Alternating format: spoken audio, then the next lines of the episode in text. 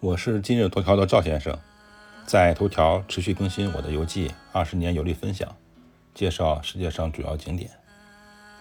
本篇文章共有十一张照片和一个视频。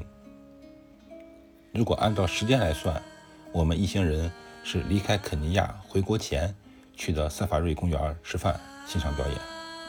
去之前，我特别特别期待欣赏当地土呃非洲土著的舞蹈。我是专程去非洲拍摄动物大迁徙，结果由于运气不好，没有拍到大群角马过河的场面，只拍到了一些零散的动物，有点遗憾。我同行的几个朋友带的镜头不对，他们几乎没有拍到精彩画面，一直在抱怨运气不好。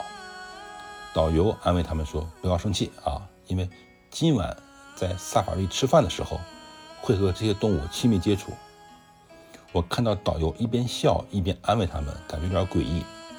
猜测晚上绝对不是去公园酒店近距离接触动物。果不其然，到了酒店，我们和这些天一直接触的角马、鳄鱼、羚羊、鸵鸟、骆驼，来了这么一次肉体的亲密接触。呃，这些动物的肉都很好吃，我最喜欢吃这个羚羊的肉，很嫩啊。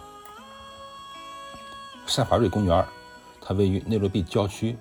司机带我们去的时候，途经市中心。如果单看市中心的建筑，丝毫感觉不到这里是贫瘠落后的非洲。特别是导游带我们在观景台远眺内罗毕下城，感觉到就是一番欣欣向荣的景象。但是稍微离开市中心，就是成排的平房。这一片区域呢，谈不上算是贫民窟。能住在这种房子里的人，基本上都是有稳定收入的。可能是肯尼亚还是过于乐观啊，这些人都是非常非常乐观的，远远高出我的想象。他们觉得只要有房子住、有饭吃就不愁。我问我们车上的司机，内罗毕大体收入是多少？他非常肯定地告诉我，在当地，只要能让家人每年都买新衣服，就是挺不错的家庭了。像他这样能自己买车带旅客、带游客去旅游，那已经是相当好的生活了。他的老婆和五个孩子都靠他一个人养活，收入绰绰有余。我俩聊得挺好的。走的时候呢，我给了这哥们五十美元小费，算是连续七天开车带我们游玩的额外感谢费。这哥们很高兴，直接要求我去他家里做客。我毕竟对内罗毕不熟悉。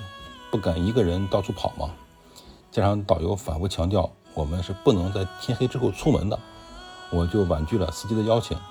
后来，在我们去机场准备离开内罗毕的时候，这哥们儿送了我一条当地的香烟。